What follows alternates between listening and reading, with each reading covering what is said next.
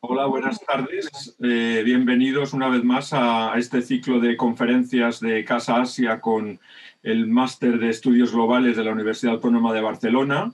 Eh, estamos llegando casi este, al fin de este ciclo. Nos queda una para el 1 de julio sobre gobernanza global y Japón.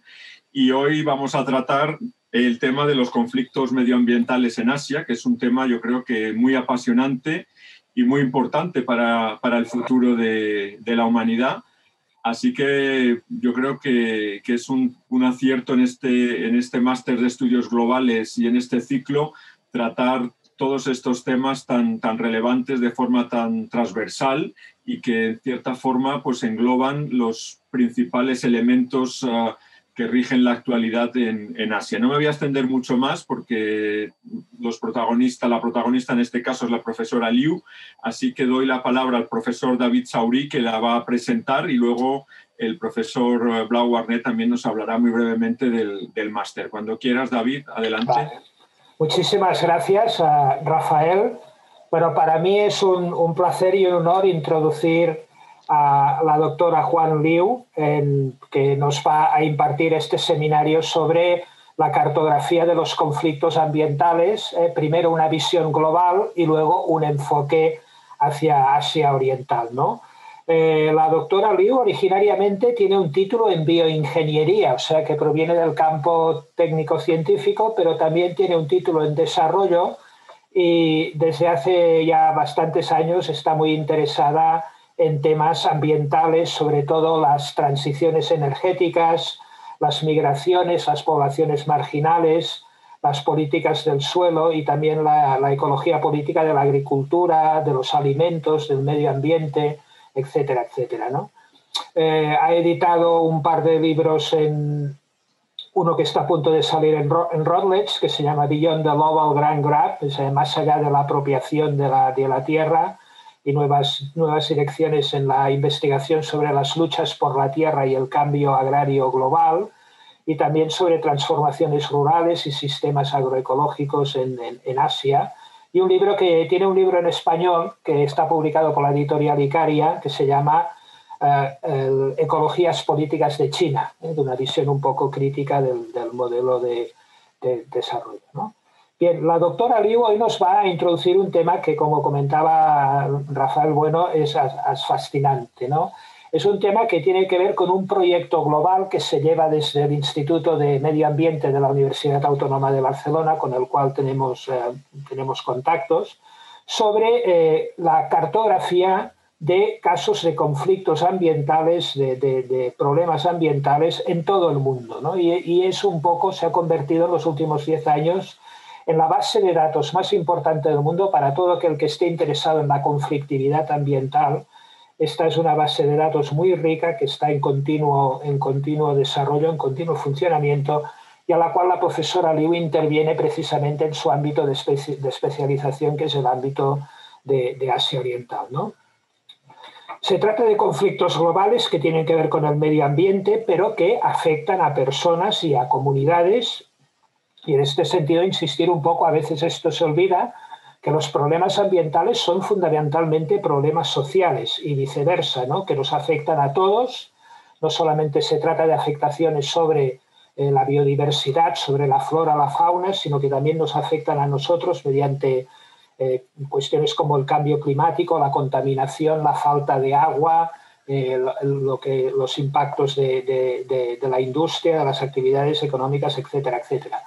Pero lo que tiene de relevante este atlas es que no trata a la humanidad como un todo, sino que diferencia un poco entre los que más sufren, porque en cualquier tema ambiental siempre hay eh, un poco, eh, recordando lo que decía Orwell en Granja Animal, que todos los animales eh, son iguales, pero hay algunos que son más iguales que otros, pues todos los problemas nos afectan, los problemas ambientales nos afectan a todos, pero hay gente que está mucho más afectada que otra por estos, por estos problemas. ¿no? Y de ahí el interés de este atlas por mapificar, por cartografiar estos casos de injusticias, eh, injusticias a nivel ambiental, pero también a nivel social en la distribución de riesgos y beneficios. Y el caso de Asia es muy paradigmático, como es la región mundial, como todos saben, con un crecimiento económico más, más potente, más fuerte de las últimas décadas, evidentemente esto ha tenido y tiene unas repercusiones ambientales muy importantes, ¿eh? ya las tuvo en la industrialización de Japón a finales del siglo XIX y durante hasta bien entrado el siglo XX. Actualmente eh, Corea también está pasando por esta fase, pero es sin duda quizá China donde la conflictividad ambiental en estos momentos, a raíz de este crecimiento económico, crecimiento industrial tan, tan, tan fuerte en tan poco tiempo, se está manifestando con mayor virulencia. Por tanto, eh, no, no, quiero mm, hablar, hablar más, creo que el tema va a ser, como decía Rafael Bueno, va a ser fascinante, va a ser muy interesante. La profesora Liu, que lleva mucho tiempo trabajando en estos temas, estoy seguro que nos ofrecerá una visión muy completa del mismo. ¿no? Ahora voy a ceder la palabra al profesor Blay Warnet para que nos hable un poco del, máster que, organizamos con, en, la universidad, en, la Universidad Autónoma sobre Estudios Globales de Asia Oriental. Blay, cuando quieras. Muchas gracias, David. Bien, muchas gracias. Un placer, un honor estar nuevamente en Casa Asia, nuestra segunda casa, y más para presentar el máster de Estudios Globales de Asia Oriental Permitidme, por favor, que comparta unos segundos pantalla con todos vosotros y vosotras para que veáis nuestra, nuestra web, la web del Máster Oficial en Estudios Globales de Occidental. Creo que la conferencia que hoy eh, nos va a pronunciar la profesora Juan Liu ejemplifica de un modo perfecto, paradigmático, podríamos decir, la orientación, la filosofía de nuestro máster.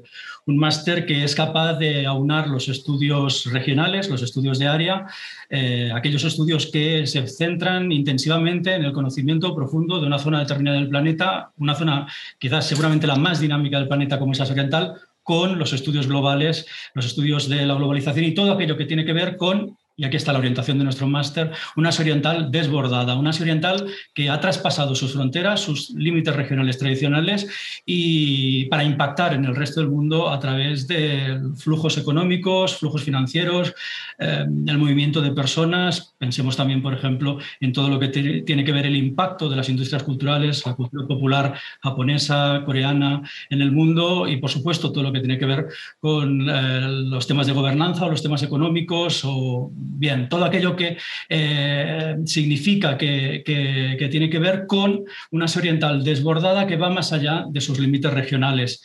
Es así como hemos titulado también este ciclo de conferencias, donde hoy tenemos la suerte de contar con la profesora eh, Juan, Juan Liu, un ciclo de conferencias que se centra en los estudios globales de Asia Oriental.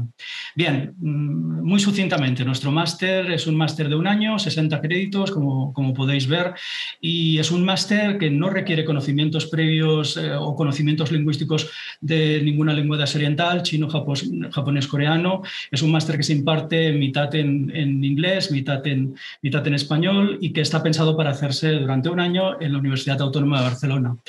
La Universidad Autónoma de Barcelona, llevamos, en, en nuestra universidad llevamos casi 30 años trabajando en los estudios de Asia Oriental.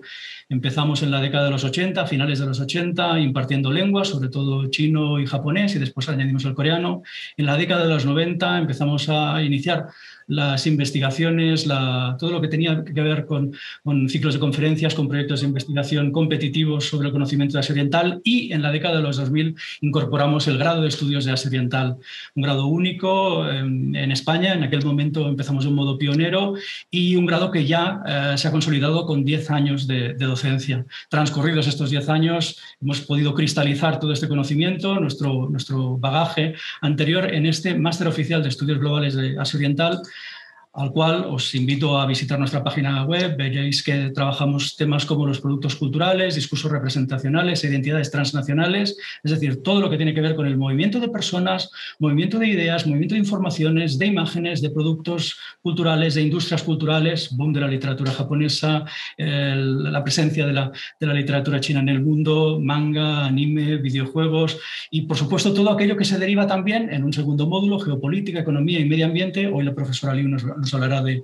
del impacto medioambiental también, de la incorporación global de Asia Oriental en el mundo, todo aquello que tiene que ver también con la dimensión económica y la dimensión política. Pensemos en el soft power, en las iniciativas de diplomacia cultural, pensemos en las inversiones chinas, por ejemplo, en Latinoamérica, como, tuvimos una conferencia sobre este en este ciclo, em, pensemos en la nueva, eh, nueva ruta de la seda y todas las inversiones y desarrollo desde la República Popular, pensemos también en todo lo que tiene que ver con la implicación política y tendremos el mes que viene, el día 1 de julio, una conferencia del profesor Hugo Dobson sobre eh, la presencia de Japón, por ejemplo, en las instituciones internacionales. Por tanto, gobernanza, economía, medio ambiente, todo aquello que tiene que ver con un Asia Oriental que se ha desbordado, que va más allá de sus límites tradicionales regionales y que impacta en nuestra realidad cotidiana más inmediata. Tenemos también otros módulos centrados en aspectos eh, de conocimiento intensivo sobre la política y la sociedad oriental y módulos optativos centrados en el movimiento de personas, es paradigmático en esto, el movimiento de personas eh, en la globalización y todo lo que tiene que ver con el turismo, con el transporte, con el territorio, con los estudios, sistema de medios comparados, con los medios de comunicación. Bien, eh, la dinámica del máster es una dinámica donde trabajamos con estudios de caso, desarrollamos trabajo fin de máster también en colaboración con distintas instituciones con las que llevamos años, años trabajando en la Facultad de Traducción e Interpretación en la Universidad Autónoma de Barcelona. Y es por todo esto que os invito a visitar nuestra página web y que podáis ver pues, eh, cómo estamos desarrollando este máster con mucha ilusión y esperamos vuestras, vuestras consultas, vuestras dudas y os esperamos, eh, esperamos eh, que forméis parte de, de, nuestro equipo de estudiantes para, para, desarrollar el próximo curso de este máster. Bien, te devuelvo la palabra, David. Muchas gracias y estamos deseosos de escuchar ya a Juan vale. Gracias. Muy bien. Muy bien, muchas gracias, Blay. Pues vamos a dar inicio a la, a la conferencia, que como decía Blay, está coorganizada, el ciclo coorganizado con, con, con, Casa Asia y con la Universidad Autónoma de Barcelona. Uh, si tenéis eh, preguntas o dudas para, para cuando termina la conferencia, para poder iniciar el debate, por favor, utilizar el chat. Eh, utilizar el chat y yo voy a ir recogiendo las, las preguntas y las cuestiones que salgan y cuando tengamos la sesión de, debate eh, partiremos de, este, de, estas, de, estas, preguntas de, a partir del chat. Eh, sabéis que la conferencia se desarrollará en inglés, yo creo que se entenderá perfectamente, pero también si hay alguna duda en algún momento y tal y se puede solucionar, lo haremos. ¿no?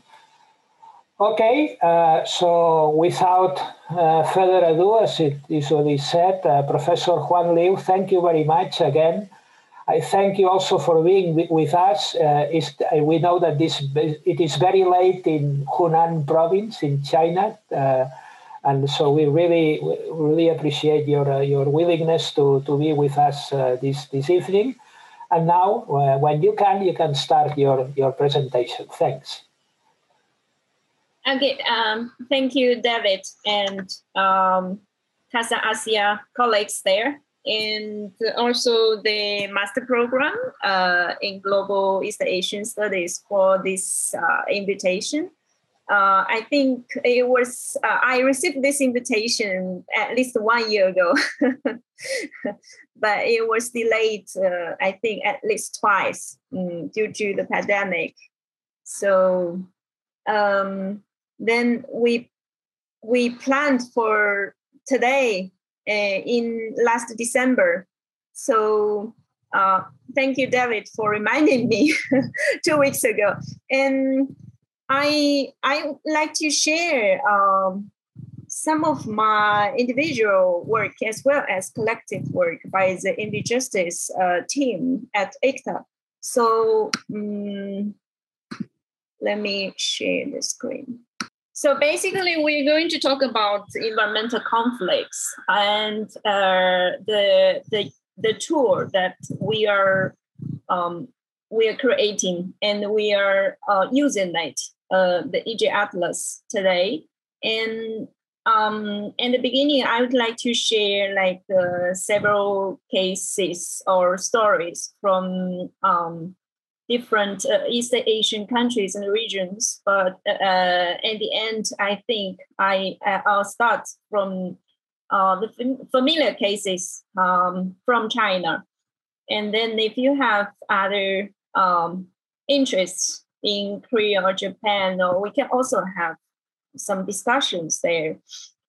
Um, so starting from environmental conflicts and what we we are like the EJ Atlas is documenting environmental conflicts, and what we consider as environmental conflicts are those kind of social conflicts over perceived risks of the environmental burdens as uh, and the distribution of environmental benefits.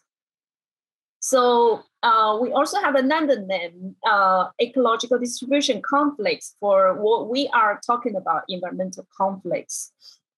Um, and it's not necessary to be violent and armed conflicts. So the conflicts what we are documenting um, can be non-violent and and it's not what, what we normally see as uh, armed conflicts in like war zones. So and we basically take uh, ecological economics and political ecology perspectives to study uh, environmental conflicts in, in, in our team. And we, from the political ecology perspective, we aim to provide a more nuanced analysis of power relations in, in these uh, conflicts by departing from the neo-Malthusian assumptions or reductionists and, and the essentially uh, the characters of studies that primarily focus on like uh, conflicts are related or uh, based on the scarcity of uh, um, the resources.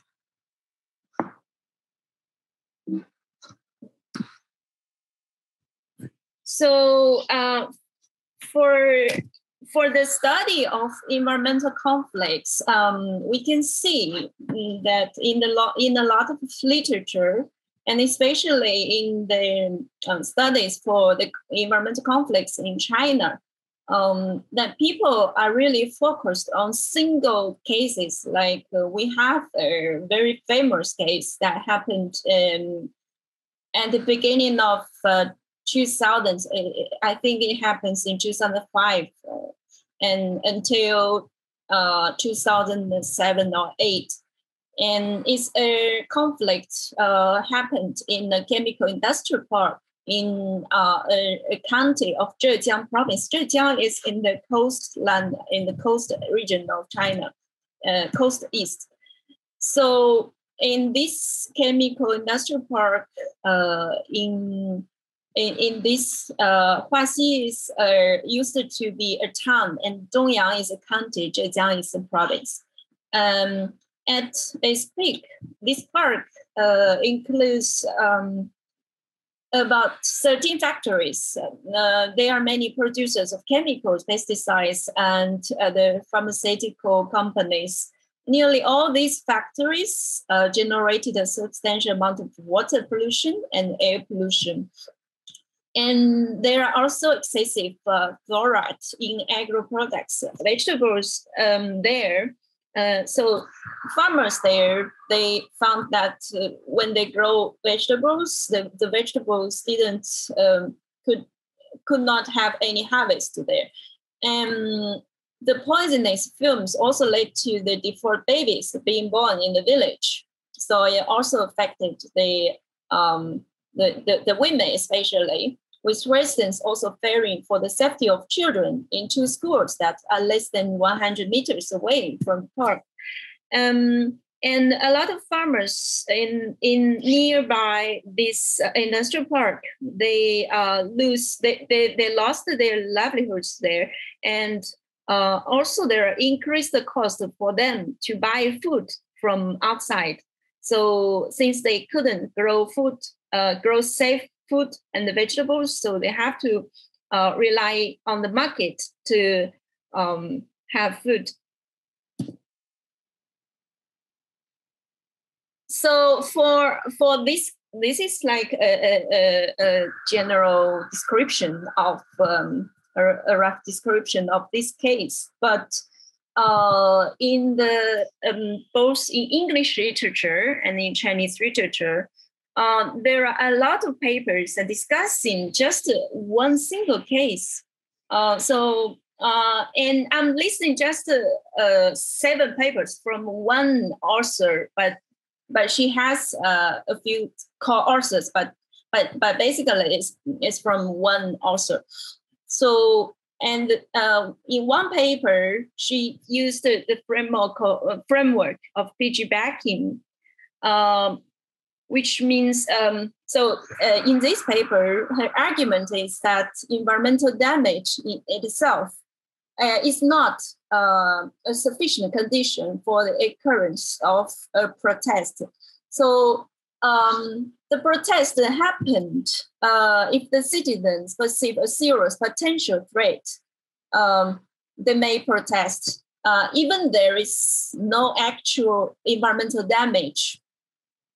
Uh, but if political conditions favor other issues more than the environmental problems, they may seek to address the environmental grievance by piggybacking on the politically favorable issues. So she uh, used an example that uh, in, in this case, because the land issue, uh, if we use the, the framework of a land issue, and they can, um, they have, uh, there, are lawyers uh, that they can use to sue um, the companies and um, they can they can say that the companies have uh, grabbed land uh, so illegally. So that's why they they they at the beginning they didn't um, frame so at the beginning they considered this as an environmental conflict but later uh, they changed their strategy that they they would like to frame it as a land conflict so owing to these complexities, uh, complexities of community relations and the economic dependency on all these polluting enterprises, uh, villagers may not engage in protest activities even when they face actual pollution and has health hazards. Mm, so um, here is one like in one paper um, in in uh, on the same case uh, that she made some argument on this, like uh, when uh, environmental conflicts would happen or how they would uh, protest, uh, what, what, what kind of strategy they would take uh, to um, in order to achieve a better uh, result. Uh, uh, in the second paper, she used another framework uh, called relational repression, repression um, this this is about like how the local governments uh, use this kind of relational repression to um, putting down all these protests. Um, what is relational repression is like to use the the social ties to demobilize the protesters. So um, in this paper, her argument is that when popular action occurs, local officials um, they investigate the activists' the social ties, like the social network, and or who who who are their relatives. So they locate the individuals who might be willing to help stop the protest and assemble a work team, uh, like a group of people who who are from the government, and then they dispatch it to conduct uh, thought work. Thought work means ideological work, like to persuade them to stop protest. So all these work team members are then expected to use their personal influence to persuade relatives and friends or, or their fellow town people to stand down.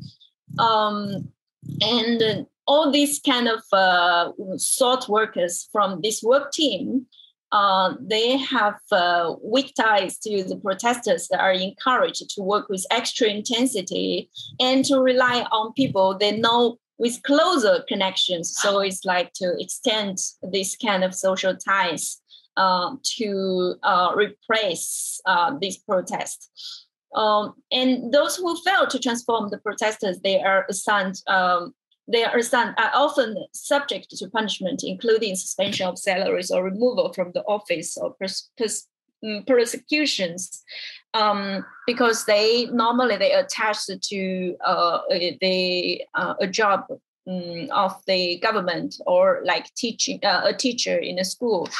Uh,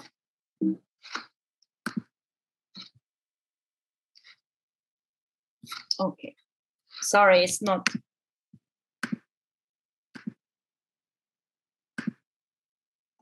and also uh, uh, in her in this series of uh, papers, she also studied the senior society, uh, the the the society of senior citizens, uh, which means the society for the elders, for the elderly.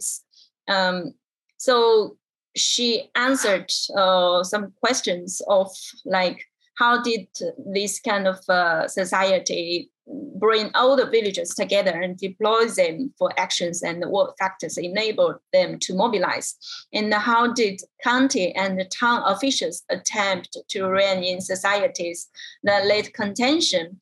Um, and um, in, in, in this paper um, it focuses more on the roles and the functions of the um, societies of uh, uh, the senior senior citizens and um,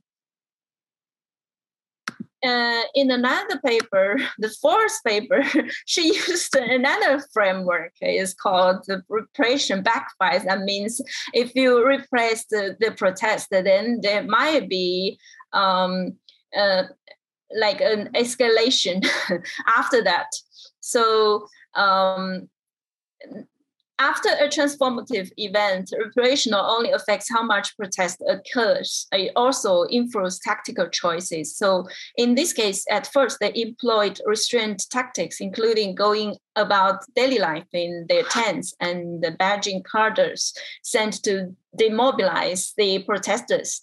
And this is kind of like everyday politics. But after a harsh repression produced uh, hundreds of the produced hundreds of the injuries and left dozens of the damaged vehicles and other evidence of police actions drew about. Then the tent sitters, in this case, they switched to more aggressive tactics, including denouncing local leaders and carrying out uh, mock funerals um, and as well as some other uh, dem- uh, demonstrations, the mobilizations. So the authorities ill-considered and poorly timed operation led to this kind of tactical escalation and helped to draw thousands of people to the scene. Um, and the end, it resulted that the, the chemical park being closed. So this is like a series of stories, but it resulted in like uh, until now four publications in um, academic journals and she also had other papers like how to preventing the protest one uh, how, how to preventing protest using other strategies other strategies like to prevent one person at a time or using psychological coercion or and and this paper also mentioned relational repression uh, that she used in another paper. Um, and the sixth one in the sixth paper she used uh, another framework is uh, the selective use of political opportunity to study uh, this environmental conflict.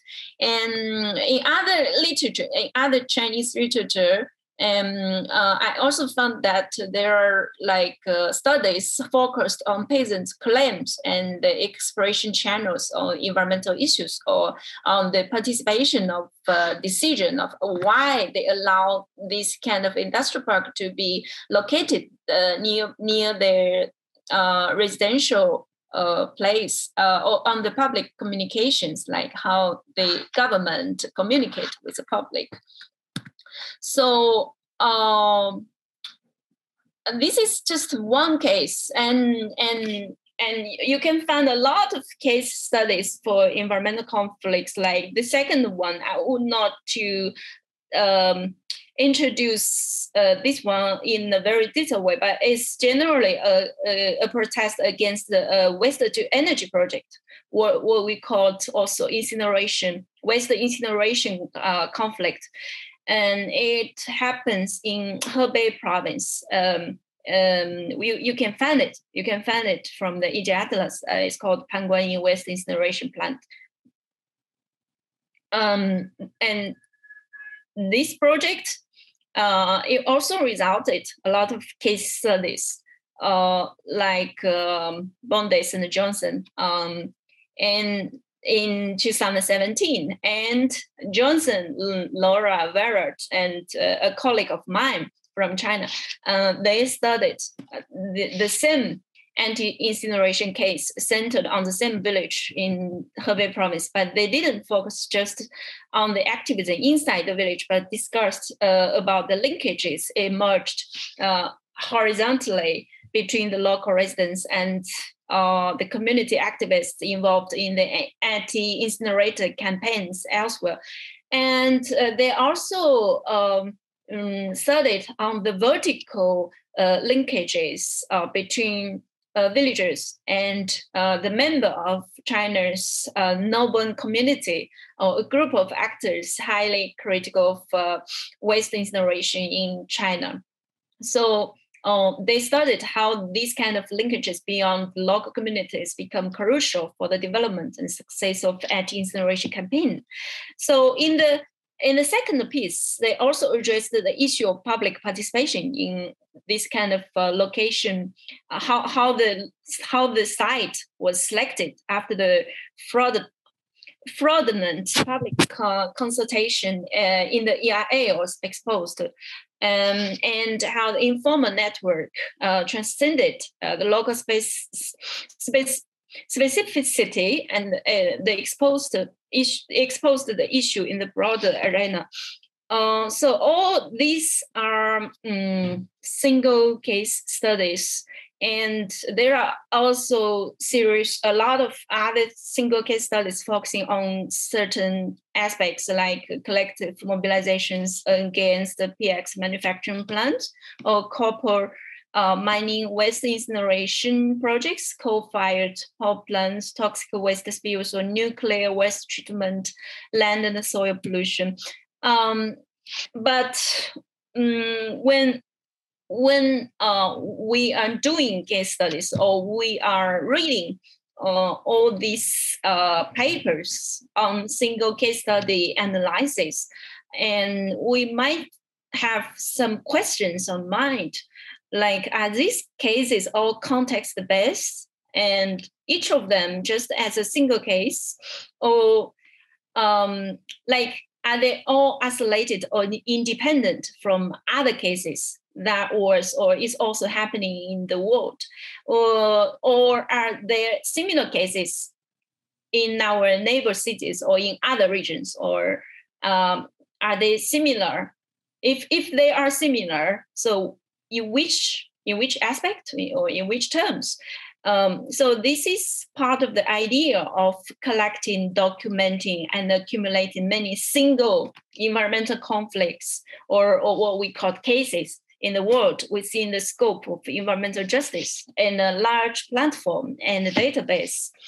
Uh, uh, this is what we call the EJ Atlas. Uh, and for for single case studies, and they couldn't solve other problems, other questions uh, beyond it. Like, uh, are they are they also other industrial parks which have like similar process or, or which lead to similar conflicts in other regions or um, are there any other environmental conflicts that involving factories which produce pesticide? So if we if we do like a category study that uh, involving all the companies or factories that produce pesticides, they, they do they have some kind of similar characteristics, or do they have some similarities? Uh, no matter it happens in China or it happens in uh, another country, or are there any other environmental conflicts that were mobilized by elderly or senior people uh, in other places? Or um, conflicts that involving not uh, elderly but children or women uh, in the mobilization process or even or even if children and women as the main actors with leading roles uh, or are there conflicts happened in the same region in a similar way. So um, and and are there uh, other environmental conflicts related to the same company the same company so this is like if you are analyzing um, the company then you might or you might like to uh, if like uh, Vale, like like like Vale, the the um, Brazilian the Brazilian company, they might have resulted a lot of conflicts in different uh, regions.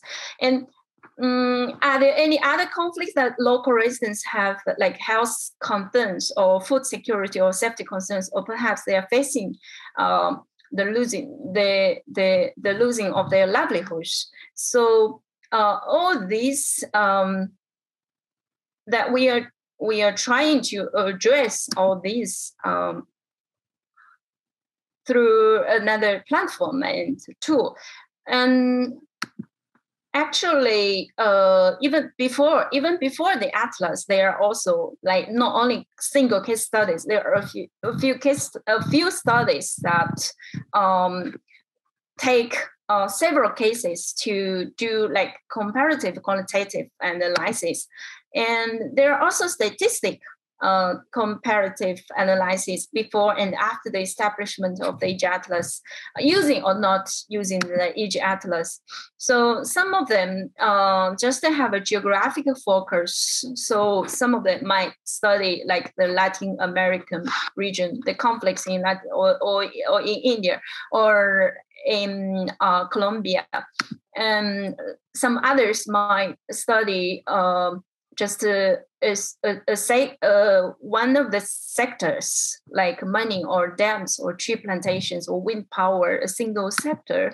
And some others might focus on like uh, a thematic um, topic like the like one of my colleague focused on gender and another of my colleague just uh, def- defend uh, her thesis uh, focused on health um, and um, so so all these are the um, um, how to say uh, intellectual root of why um, uh, Joan Martínez Alier and uh, some some of uh, mm, some some other colleagues of mine uh, they developed uh, the EJ Atlas uh, in 2011-12 and um, we for the for the atlas we we are not um, claiming that is a, a, representative sample of the conflicts hap- happening or happened all over the world, but we uh, try to give a tentative definition that we're documenting uh, this is uh, the, the EJ Atlas is a large purposive and uh, expert uh, elicited sample of more than 3,000 uh, visible previously reported ecological distribution conflicts from around the world collected. And, and, and it is uh, all, all these cases are displayed uh, in the open online digital platform with expanding but still uneven geographical coverage, which means uh, like we are we still have uh, um, like quite underrepresented in China and like Russia and uh, a lot of uh, Arabic countries, uh, but it's currently available available in seven languages. Though most of cases were documented in English. Um, um, but like if you if you if you take Mandarin, you might got some Chinese uh, uh, descriptions, but only only the table, the form uh, are translated ma- manually. Uh, others are trans- trans- translated automatically by Google Translator. So uh, you should check again. Uh, and it has a global and growing coverage with more than 500 contributors worldwide. Uh, and it also includes a very detailed filter and, and display options, and you can play with all these functions uh, in the right column. And And each conflict or each case uh, is documented in a standardized form with six to 10 pages that includes information on general characteristics, like including the geographic location uh, and the relevant background information. It also um, includes the project details and the companies that invested or operate or, or is operating the, the project or financial institutions or international international um, inst- inst- institutions or government actors. Um, uh, we also we also document whether it is um, uh, it has visible or potential uh, impacts, including environmental impacts, health impacts, and social economic impacts. And we also uh, like each case actually it, it is a kind of a small research we should do like a, a very um, we should do a research based on uh, secondhand literature or like online resources or, or library resources and and we also uh, uh, analyze the actors that uh, which which uh, who are the main actors there. So we we we choose from all these listed categories of actors that mobilizing to defend the environment, and also there are um, many forms of mobilizations that we we try to um, classify them uh, but uh, for each case, it might involve uh, several of them, just just several of them, maybe not all of them, and and we also uh, document the conflict outcomes as well as all these references that is relevant um, including the legislations and, and academic research, like uh, published uh, articles or, or, or, books and videos and other media. So all the information on the conflict events is coded um, uh, based on this platform and is pro- provided also quantitatively in the EJ Atlas as the descriptive descriptive test. If you can um, open the link uh, ejatlas.org org um, you can you can try to to read uh, some of the cases yeah and uh, i think um, i'll skip i'll skip this part like the construction of the EJ atlas. Uh, but um, it is a collective work, and uh, we also rely on a lot of collaborators, including NGOs or, or environmental justice organizations, and we also uh, recruit a lot of uh, inter, in, uh, interns.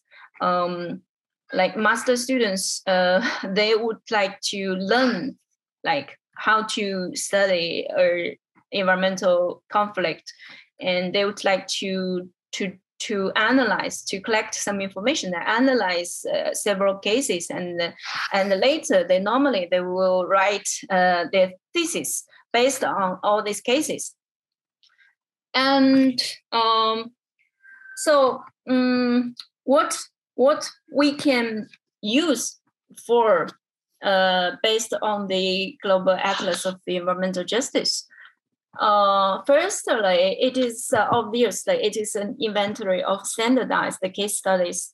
Um, and uh, as I have mentioned, the total number of environmental conflicts in the world uh, actually is, is unknown.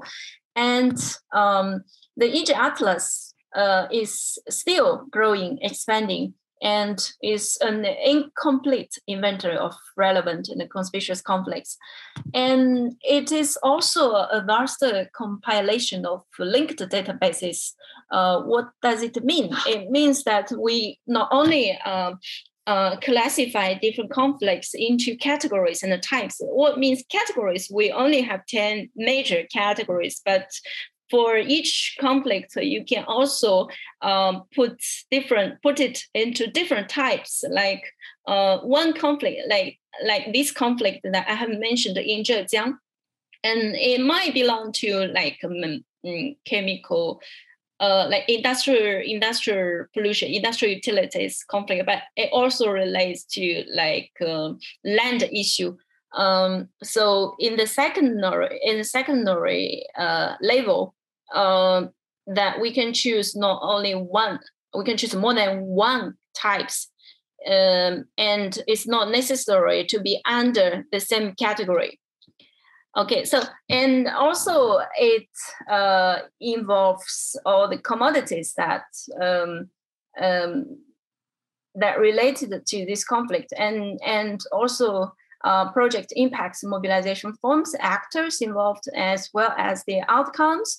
And actually, we also include the alternatives that um, all these actors have negotiated. Uh, and we also include some sources like um, uh, the cultural expressions or like uh, there they, there might be posters or uh, flags or banners uh, so we also upload some photos there. Um, and I think for for us, uh, for researchers in the university, we use a lot for political uh, ecology research, from single case study to comparative research or statistical research. So with the EJ atlas, we can do research on political ecology that goes much beyond the single case study or the comparisons between two or three case studies, as it is often practiced in political ecology.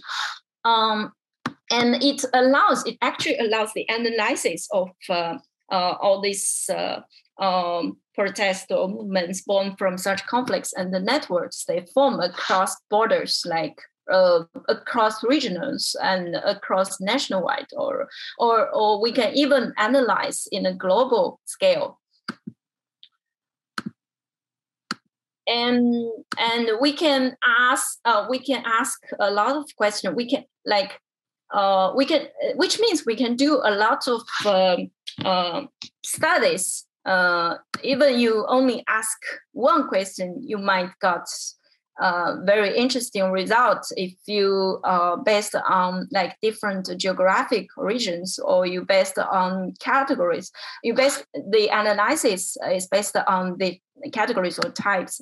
Or or if you focused on just one commodity you might uh, you might mm, find interesting uh, result uh, along the commodity chain. And um, you can also ask the question of when and how these these environmental conflicts take place, uh, like whether it is pre- preventive or it is reactive, um, because they, there might be like one um, one third one third of the conflict might be preventive. Like we can ask we can ask the question uh, whether preventive cases would be more easier to uh, achieve a positive outcome. And yeah. And we can also ask uh, like who are involved in the environmental conflicts and in which roles like uh, if you if you would like to do research on companies you can you can just follow like all the uh, projects that uh, these companies are operating or or is constructing. And uh, you can also uh, focus on like local residents peasants or workers. You can also focus on government actors or or uh, uh, environmental justice organizations or other supporters or journalists or, or scientists. So um, like following all these uh, or for, following the, the table from the uh, the the the, ta- the platform, the table, the data form of uh, the EJ Atlas, um, you can also um, ask where are the impacts of the environmental conflicts, um, um, including both the observed impacts and the potential impacts, and in what kind of situation that we can say environmental justice was was served uh, sometimes uh, because this is really uh, depending on how you perceive uh, like what kind of justice it has served like whether it is short term or long term or whether or or whether one thing can be compensated with another thing or or you or you might uh, admit that there are incommensurabilities between different values and um, and and the end what happens after the after like an end of a conflict uh, which means you can do post conflict uh, study uh, and uh, how the alternatives are generated, or can ecological distribution conflicts generate gen- generate transformative power towards sustainability, and how to perceive other cases without much post-conflict information.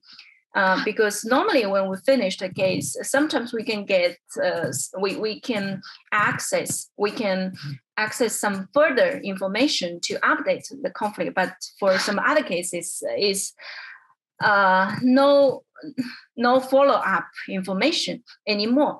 So we can do uh, political ecology across different scales. Like at, at the very beginning, we can still do case studies. Uh, just studying from the qualitative research. So uh, but but at the at the same time, we can also uh, uh, expand the like uh, because we also documented uh, the vocabulary of environmental justice and uh, alternatives emerging out of the conflict and um, so we can also analyze all this part of information related to a single case or a series of cases or a one specific category of cases. Uh, but this is basically quantitative studies. And also you can also um, you can also uh, have uh, network analysis um, to to analyze like the connections of different environmental justice organizations uh, or the, the the determinants of average outcome of an of one single environmental justice organizations. And also you can do quantitative research like descriptive statistics uh, in a single uh, sector or in a, in a single mobilization way um, and quantitative research for quantitative research, you can also have like uh, logistic regressions, uh, uh, which means using the analytic statistics, like uh, mm, we what are the most successful forms of mobilizations to halt unsustainable resource extractions uh, and under which conditions are environmental justice movements are able to stop uh, these unsustainable and, and unjust projects. And you can also do like um, um, cartography studies and uh, spatial analysis. So um, all these are very um, like for for researchers, you can use the EJ Atlas in many ways. And for for us, um, we have done a lot of research based on the EJ Atlas, but uh, one very recent uh, research, which is a global analysis of environmental conflicts and defenders, uh, was just published uh, one year ago uh, on the Global Environmental Change, which is a leading uh, journal in geography. Um, and we have a lot of fundings uh, based on uh, this first global studies, a global analysis. Um, like firstly, um, people might ask, are there uh, are are there environmental conflicts a global phenomenon? Actually, environmental conflicts happens in like all these these four uh, economic labels were based on the World Bank. Uh, um, and so we have four um, four groups um, from the low income to lower upper and high income countries and we can see that um, the the environmental conflicts happens in all uh, groups of all income groups of regions or countries but what we found is that um, you you you can also find here in in this um, graph that in low income countries um, the biomass like uh, biomass conflicts are uh, the highest in low income countries. And then you can you can find that in the upper like in the upper middle countries, the mining conflicts are the most uh, significant conflict there. And also we can see that in high income countries, it, it's not that there are no conflict there, and there are actually the, the types of the conflicts have changed to like more waste management conflicts or tourism conflict or nuclear conflict. And uh, here, here we can see that like um, um, which which uh, category are the uh, most conflictive category. Um, here we found that mining mining uh, is the more conflictive sector, and also uh, we we have found that um, mining mining is also uh, the how to say it has a high risk occurrence of killings per conflict type. Mining, uh, the the second one is biomass and the land use conflict, and then it is uh, conservation and water management. And uh, this one um, is uh, is is not a single study. It is not based on uh, this single paper, and it was uh, from it was combined uh, this paper with another uh, tentative analysis about indigenous pe- people's involvement in environmental conflicts. So, who are the most uh, affected actors and we found that indigenous people and the local communities face significantly higher levels of violence. Um, and, and here you can see the, the percentage because indigenous people represent uh, only uh, 5% of the world population, but they are affected in 41% for all registered, uh, registered cases uh, the EJ Atlas. And uh, uh, on the right, you can also see that there are higher criminalizations, uh, higher percentage of uh, violence against the activists um, in the indig- uh, which has uh, in the in the environmental conflicts, which has indigenous groups involved. Okay, um, and um, for for the result, so what are the um, success and positive conflict outcomes? Um, uh, which means are there um, are there environmental movements and organizations uh, are they um, powerful global forces towards sustainable sustainable um, like towards sustainability? Are they contributing to sustainability in a positive way so we also have analyzed that uh, they do have strengthened the, the participation of uh, local population in the mm, environment in in this all these projects, and it also leads to environmental improvements and um, project cancers uh, or negotiated alternative solutions or successful court decisions, and. Um, Excuse me, uh, Juan, uh, 10 more minutes maybe, and maybe you can tell us a little bit more about Asia after this. Thank yeah. okay, I, I'll, I'll try to close soon. Yeah. Uh, and and for for the mobilization forms, um, and here you can see that actually most of the mobilization uh, forms are no violent and only a few cases uh, involves potentially violent actions. And um, um, as we have mentioned before, that um, uh, if if a, a case happened uh, in a preventive stage, uh, which means when the project just uh, started, the planning of the project, or or or is um, uh, or, or it's not it's not studied um, at the very beginning it's just in the in the in the construction or, or before the construction. And it's easier to stop to stop them. And if uh, people try to uh, use the loyal suits or the EIA objections, it also have a significantly higher uh, successful rate and if they use um, like a combination of uh, different mobilization forms, uh, which means in a high, higher diverse and and more diverse mobilizations, uh, it also have a, a, significant increase in the su- successful rate.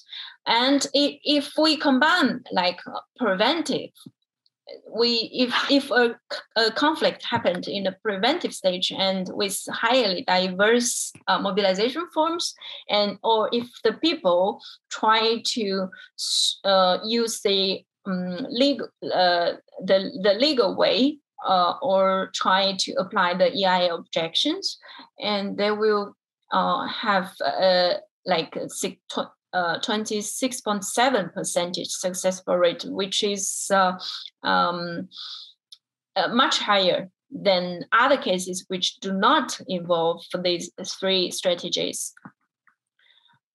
Um, so, um, in short, uh, environmental conflicts are a matter of concerns because they reflect the the prevalence of unsustainable and unjust resource uses and other social concerns related to the environment. But environmental mobilizations or protests arising in environmental conflicts are also a source of hope because they are powerful social forces that um, we can monitor unsustainable resource uses or confront environmental injustices or support implementation of environmental policies uh, and propose new ideas and alternatives develop um, uh, as usual to, development as usual and achieving tangible positive outcome for people and and uh, the planet. And so the EJ Atlas help help uh, helps us to understand um, both the conflict conflictive side and also the trans, trans transformative side of the uh, conflict um, in a global perspective. And it offers resources and uh, and it, in with this platform that relevant for uh, academics uh, policymakers and also citizens. And um, so in in our team, we um, we summarized that we can use it. We can use EJ Atlas not only for uh, research, uh, but also as forces for towards sustainability, and we can also use it for policy and teaching. Um, so for for for teaching like for teaching we used it we applied it in many different courses both in china and in some other regions. Um, yeah um, so uh, my my presentation will stop here. And i think we can discuss uh, some cases that uh, in east asian uh, including like uh, Japan, Korean, and the Great China region uh, in the in in the next uh, ten or fifteen minutes. Thank you. Thank you, thank you very much, Juan, for this presentation. And I, I have just uh, from the chat just one just one quick uh, one question that is very general, but before I introduce that question, uh, can you and can you uh, exact? Thank you very much. And I, first of all, I wanted to say, oh, I think it's, it's been a very complete presentation on the atlas, but you have said relatively little, except at the beginning, about uh, East Asia. So can you elaborate a little bit? What are the main what you, what, what have you discovered that is in the, in all these environmental conflicts, the characteristics of uh, environmental? Are there uh, distinctive characteristics in the environmental problems that you have found, for example, in China compared to other areas of the world? Mm-hmm. That would be one question. And then the, another question from the chat is uh, a person that asked that uh, uh, she said that uh, that all these uh, that that environmental conflicts may may have some solutions, and I think uh, the question was, what do you suggest? And I think that in your in your talk you have introduced uh, a lot of alternatives to to overcome these these problems. But I, maybe you can reflect a little bit more on that. So tell us a little bit more about environmental conflicts in, in, in East Asia, please.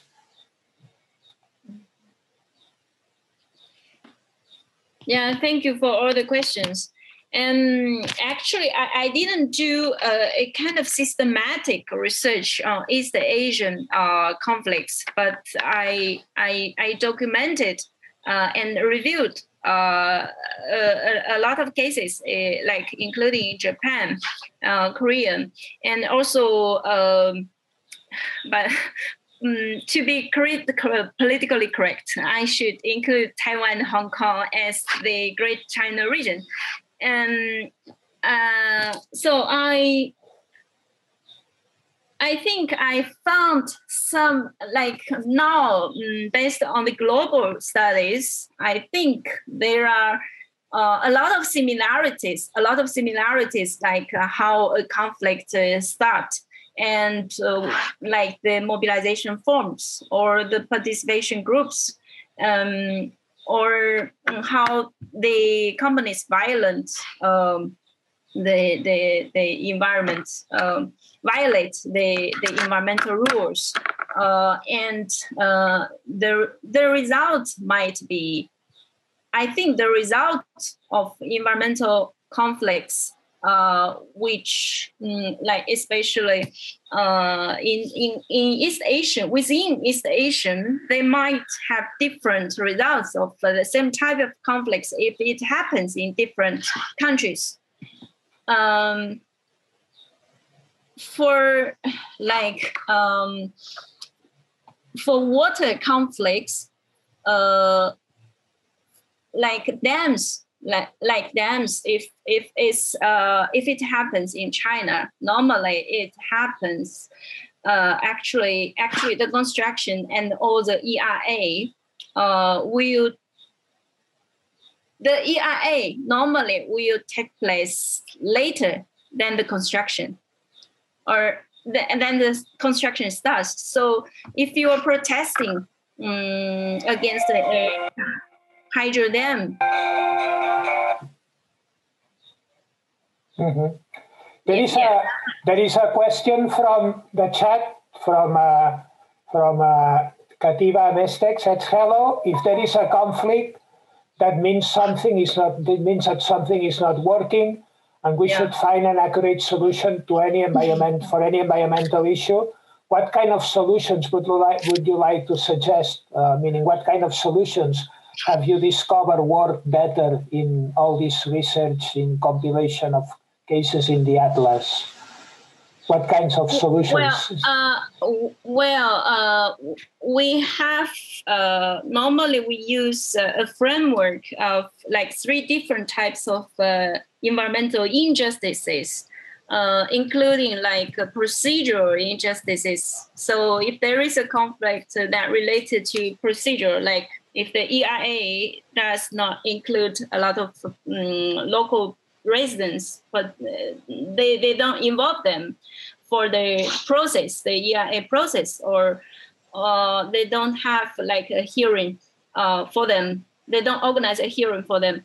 Uh, so that's like you should.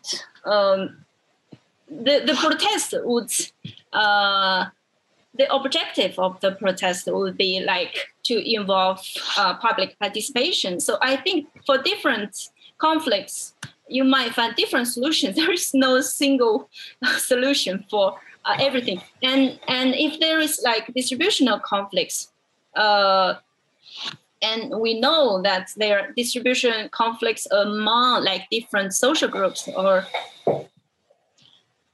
or different uh, like geographic regions, they might have like distributional conflicts among them. For all these, then it is like a, a, a, a power relation issue, and also you can you should uh, address it using like compensation strategies or like you should uh, evaluate the impacts like different kinds of the impacts, but uh, still, I think there are incommensurabilities that not all the not all the lost can be compensated. Not all the costs can be compensated, but I think this is like you you can solve different conflicts in different ways and I, I, I don't know which one you think for more effective and real. That means you should have a, a specific conflict in mind. Then then you can you can discuss that like this for this case which strategy would be more effective. Mm-hmm. it, it thank you very much. Uh, I don't have any more questions in the chat. Maybe some one of you can just uh, feel free to to speak, please, to ask questions or make comments. Anyone from the audience wants to say something? Open the mic and speak freely, please. So, uh, David, so, uh, can I ask who are the main participants? Are they uh, we have like, people from all over, from all over the, the people interested in the topic, not necessarily students, but people interested in, in the topic, in the topic ah. of the talk. It's very general public. Anyone wants to say, Blai, please? Yes, hello.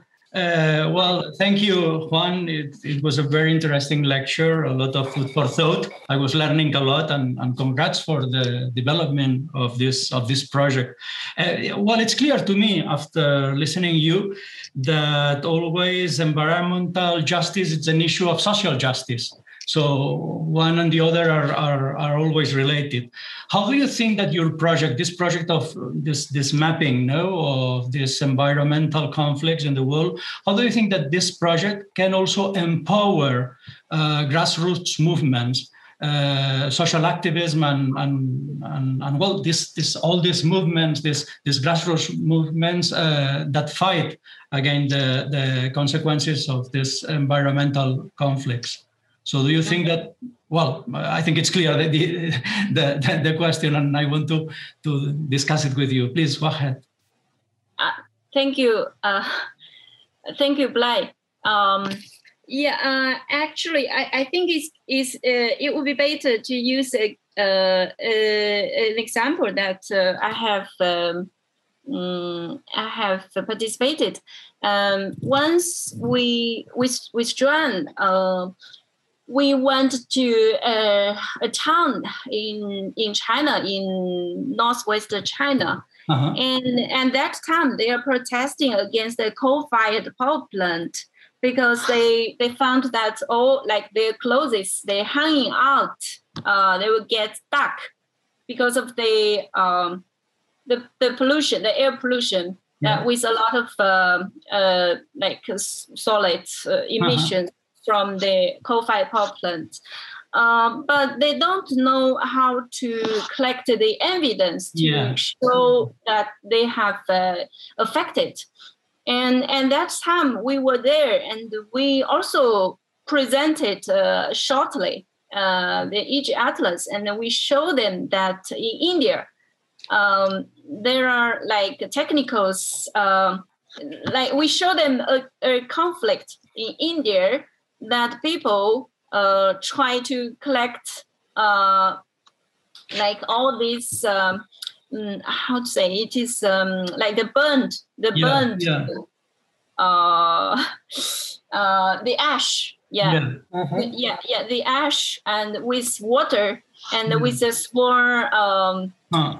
uh, it's not a machine it's a small um, uh, a, a, small a, a, bottle with a small uh, uh-huh. it's, it's quite easy so okay. we we just show them that in this case people yeah. try to like collect the information and evidence to uh, justify that their claims uh, uh, for environmental justice uh, using this way, and they can learn from this way. So the EJ Atlas is is a kind of a, a, a repertoire of other uh, experiences of uh, grassroots mobilizations and hmm. that uh, people all over the world could learn from uh, other people in other regions actually and also like in, in china inside china and uh, there is there are another type of conflict which is lead poisoning lead poisoning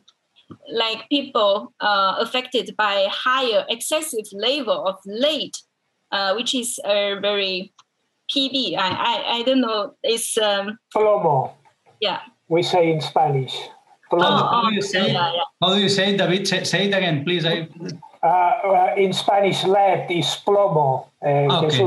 heavy, me- uh, heavy metal, very, very yeah heavy metal uh, heavy metal heavy Very metal. dangerous.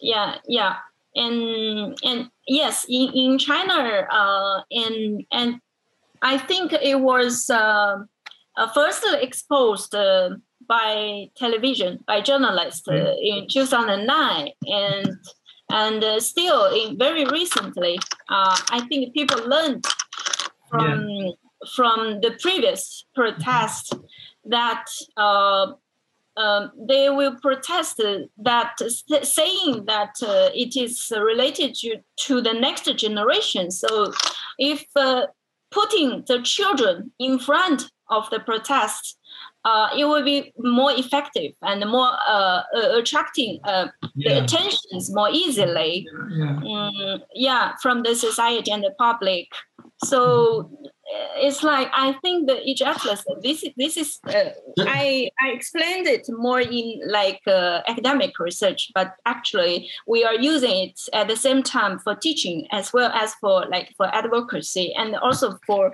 uh, this kind of experience sharing and learning uh, for like specific mobilizations Mhm. Yeah, yeah we can share more examples but i think Yeah, uh, well, I'm thinking a lot of issues now. No, maybe even well, it can be used also at the court, no, in a legal process. Uh, Ah, yes, do you yes, it- uh, do you have any evidence about this or any notice about? yes yes we have like we have uh, an oil spill case uh, in china i think they learned from uh, the mexico uh, Uh, how to say the the mexico bay oil spill case Mhm. yeah and so i think i think they they have sued the american oil company Uh-huh. Mhm. um, yeah, and uh, and the end, some of them got compensated at least, but some others they, they didn't got Yeah, yeah. compensation. Yeah. Well, maybe this is related, David, with one of the questions that I see that now is written in the chat Yes. in Spanish. Yes. Uh, yes, this, this question for you said, which is the position of government, uh, uh, the position of, uh, again from Katiba, what is the position of governments about this issue? For example, if a company wants to build a, a facility, should, should be should, should the company present a permit by the EJ Atlas to make it official, to make it that it is a good project? So, in other words, I think that the question is to what extent the EJ Atlas has some leverage, some some power to to help making decisions. I, I, I think uh, some of my colleagues are doing uh, uh, re, uh, uh, uh, research related on this question, and they are doing like the corporate uh, irresponsibility, um, the, the, the, the social irresponsibility of uh, of the companies. Yeah. But you Mm, don't think you don't think that the atlas has uh, all the information that you have gathered, the case, all these So very if, extensive uh, social yeah, on the opposite, if you if you are not documented on the EJ Atlas, uh, whether it, it means that they are a good company, you mean no? Yeah, yeah, yeah, right. Uh, I uh, okay. Yes, that makes that makes sense. And, and what about, uh, just to follow up this, no? Yes. Uh, any reaction from any company? um, Because, well, this is a very sen- sensitive issue, right? So, Mhm. I actually am uh, I thi- for this one. I one say don't mention don't mention this or don't use this or or or maybe okay I can sponsor you, but maybe you cannot talk about this. I I, I don't know. So Uh, uh, I think for this topic, uh, we can ask one, another colleague to explain it in details. I think uh, we we did have uh, received some emails from companies okay. to remove some messages or yeah, I, I, think, so I think so. I think so. Uh, but it was collected uh, in a public uh, address, a public email address. I think uh, like Daniela is, um, okay. yeah, yeah, she's in charge of that and so i i think she has uh, more information on that on the detail. I, I think that, that one of the best strategies is to have good lawyers because a lot of these, right? Am I right, Juan? To have good lawyers is uh, something that you can you can have some some confidence that maybe the cases can be won, and then that the companies cannot do whatever they want, but because they have to follow certain rules, the environmental impact assessment that you were mentioning before. So it's, mm-hmm. it's, it's better to have uh, good good lawyers, good and committed yes, lawyers. Yes, the, the legal strategy is quite effective actually. Mm-hmm. Mm-hmm. Um, but but uh, yeah, I think people sometimes they they they, they don't have access to legal right. support. Yeah, that's right. Mm-hmm. But good lawyers can be quite expensive also to face this because it's quite a risky work. yes. Uh, yes, yes. Uh, because we also had one uh, funding, one, one result uh, showing that 13% uh, uh, of all the documented conflicts has involved have, have involved death death. Like mm, yeah people Sorry? killed, killed, people, defenders killed. Defense, uh, okay. 13, percentage of mm-hmm. the, the, of the nearly 3,000 cases. Any other questions from the audience? Uh, we have uh, five minutes, and then we should we should I, I have one question more. Just well, let, let me last, take last, advantage of, question, of my role last, here question, also. Last question, uh, because uh, Rafael is uh, ready to yeah, it's, it's coming, but yes. just just a, well maybe a final question because I, i'm seeing now that people also is uh, saying to you thanks and well i'm checking now the atlas so that's great. Uh, juan how do you define you as a professional your field? Because well uh, this is geography but also it's law also it's uh, sociology it's station studies well it's global studies uh, we are quite concerned uh, or quite interested in joining uh, area regional studies and global studies, as I mentioned uh, earlier. So, how do you define yourself, your field? Mm, uh, for, for, me, uh, like I, I, actually I'm quite interdisciplinary. Yeah. So I I don't define myself in any single discipline. Um, so I, I, would not define myself as a, a, a, a environmental science a scientist. It's also um, I, am not also just a sociologist or yeah. so it's a bit difficult. Uh, and I, I I normally like in, in China currently. Uh, I'm based in development studies. So my my department is called development studies. Okay. Mm-hmm. Um, yeah, and uh, we also do a lot of research in sociology. So, sure, sure. so it is quite interdisciplinary. I think in uh, ICTA we use environmental studies. We, uh-huh. we just uh-huh. use environmental as a, a thematic area. Yeah. And, and um, I have some like uh, um, uh, spatial uh, ex- externalities on China. It's just that's great. That. No, that, that, that's very inspiring for us. To, so thank you very much. Okay, thank you very much, Juan. I think it's time it's time to close. And again, thank you, thank you all for attending this this session. This is a really uh, great project and a really complete project that has been told uh, to us by Juan. And thank you, uh, of course, Casa Asia for hosting us as usual.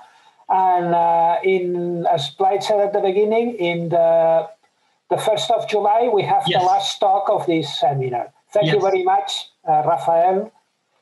When, when yes, uh, thank you to all of you. And I just want to acknowledge that uh, for Professor Liu is uh, almost uh, 2 2:30 a.m. I think. yes. So uh, we really thank you for you your must be tired. effort. and, no, I, actually, I'm now excited.